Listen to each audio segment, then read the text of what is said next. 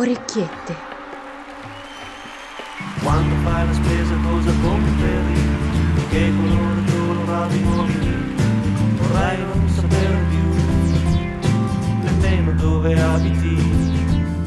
Buon appetito, amore mio.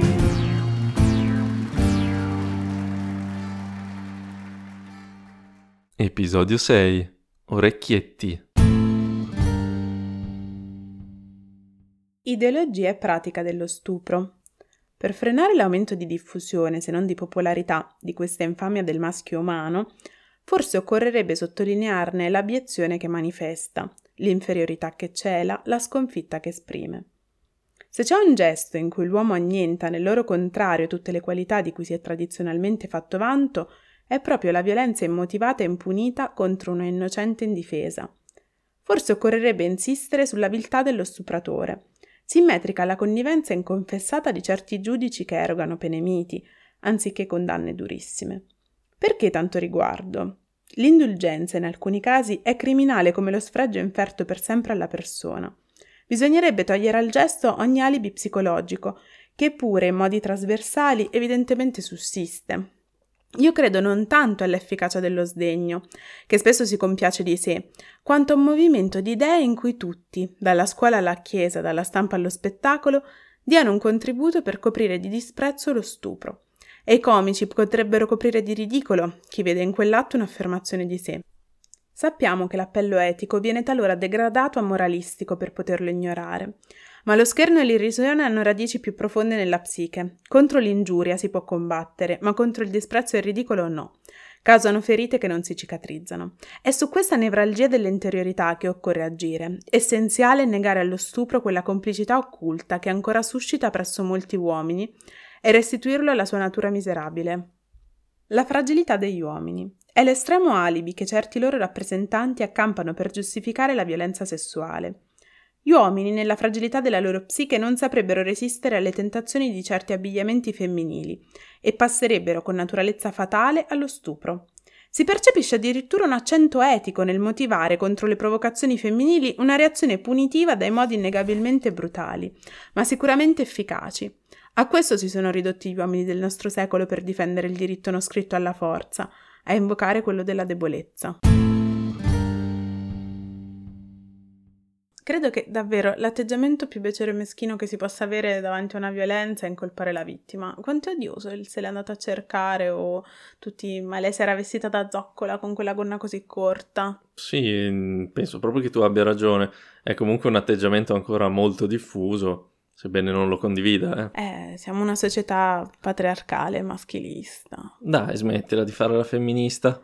Comunque mi piace l'idea della tua orecchietta che dice di ridicolizzare gli stupratori, però non si può non indignarsi davanti a questi comportamenti deplorevoli. Ma ti dirò, l'indignazione la trovo pure normale, quello che però proprio non sopporto è la pubblica gogna. È presente quelle femministe che mettono sui social nomi e cognomi della gente che sempre sui social, nei gruppi chiusi o ovunque scrive cose odiose? Ecco, quell'atteggiamento è lì che poi scatena ulteriori insulti, l'odio verso l'odiatore, secondo me è altrettanto becero, perché quello è un disgraziato e opera senz'altro una violenza verbale, ma non è che ulteriore violenza uguale e contraria possa risolvere la faccenda. Sì, è vero, la gogna non migliora la situazione, dopodiché urlare vergogna è sempre liberatorio. Sì, ma non serve a niente, serve solo a chi urla vergogna, che così si sente moralmente superiore.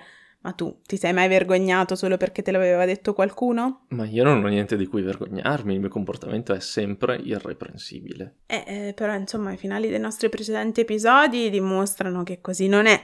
Ma adesso non vorrei infierire sul tuo orgoglio di uomo medio ferito. Ma dovresti vergognarti tu che sei violenta. Ma no, ehm, io mi ribello al patriarcato. Ma il patriarcato però ha prodotto dei grandi capolavori. Capolavori? Sì, esatto. Oggi vorrei farti fare un viaggio nella storia del patriarcato. Ti voglio proporre proprio dei pezzoni, così, tanto per farti indignare, sempre che poi resisti all'istinto di canticchiarli. Perché sei bella, bella, bella,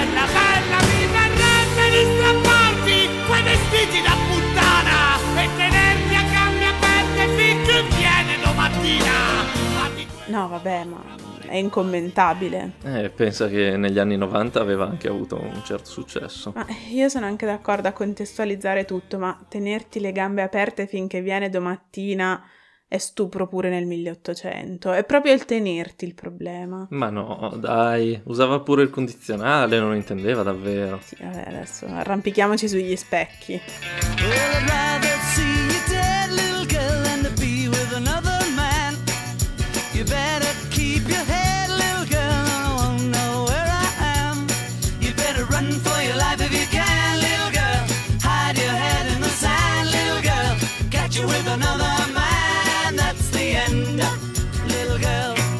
Ed eccoci volati negli anni 60, quando ancora dovevamo iniziare a combattere il patriarcato. E infatti eh, John Lennon intima alla povera ragazzina di scappare se vuol salvarsi la vita perché preferirebbe ucciderla che vederla con un altro. Non ti sembra un tantino violenta questa faccenda? È solo un po' di gelosia, è che la ama troppo e non sopporterebbe di vederla con un altro. Ti faccio presente che sono le ragioni che adducono quelli che poi tirano l'acido alle proprie ex fidanzate. E infatti, a tal proposito... Irene, questa sera la faccia te la strapperei via, così faresti paura al mondo ma resteresti sempre mia. In questa notte di buio pesto, che forse era buio pomodoro, le mie mani brigate rosse accarezzano te che sei Aldo Moro. E qui siamo al presente, sembra ci sia stata un'evoluzione da Ringo Starr e compagni. Eh, però siamo rimasti in un mondo di John e di Paul e Zanotti vuole sfigurare la fidanzata onde evitare che possa stare con chiunque altro. Eh, John Lennon minacciava la sua Little Girl di morte, ma non so se essere sfigurate sia così tanto meglio. Ma è solo perché non abbiamo il tempo di ascoltare tutta la canzone. Vedresti che in realtà non sono poi così violenti e lui la lascia andare ha un futuro migliore. E che non mi sembra comunque un buon inizio dire che vuole essere le Brigate Rosse mentre lei è Aldo Moro. Ti ricordo che nemmeno quella storia lì finiva bene. Ma è come per le altre orecchiette, in fondo è tutta gelosia. Non è un sentimento comune la gelosia. Sì, ma è meno comune che uno voglia sfigurarmi affinché io non possa stare con nessun altro. Ma ti invito a trattenere la tua indignazione per l'ultima orecchietta dove non si tratta più di gelosia, ma di puro battito animale.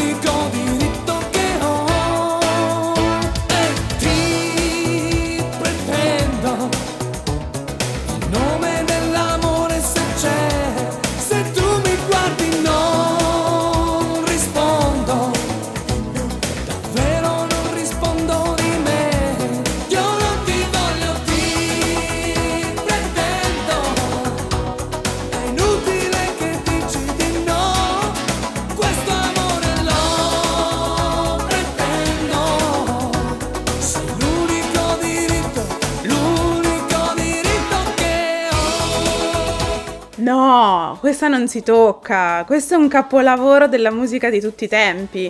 E poi la pretende in nome dell'amore. Se c'è, ma assumendo che l'amore ci sia, tu mi stai dicendo che è ragionevole che lui non risponda di sé, che la pretenda e che addirittura lei sia un suo diritto? Non me la sento in coscienza di affermare che quel che dice è giusto, però è una grande canzone d'amore comunque. Ma sei un incoerente, la prossima volta che fingi di fare la femminista non rispondo di me. Ma come? Hai difeso Raf nella canzone che è l'inno assoluto allo stupro e poi picchi me? Eh, l'hai detto tu che sono un incoerente. Ah! L'orecchietta letteraria di oggi è tratta da Prima persona di Giuseppe Pontiggia. Le orecchiette musicali di oggi sono tratte da Bella stronza di Marco Masini, Run for Your Life dei Beatles, Irene dei Pinguini Tattici Nucleari e Ti pretendo di Raff. Buon appetito!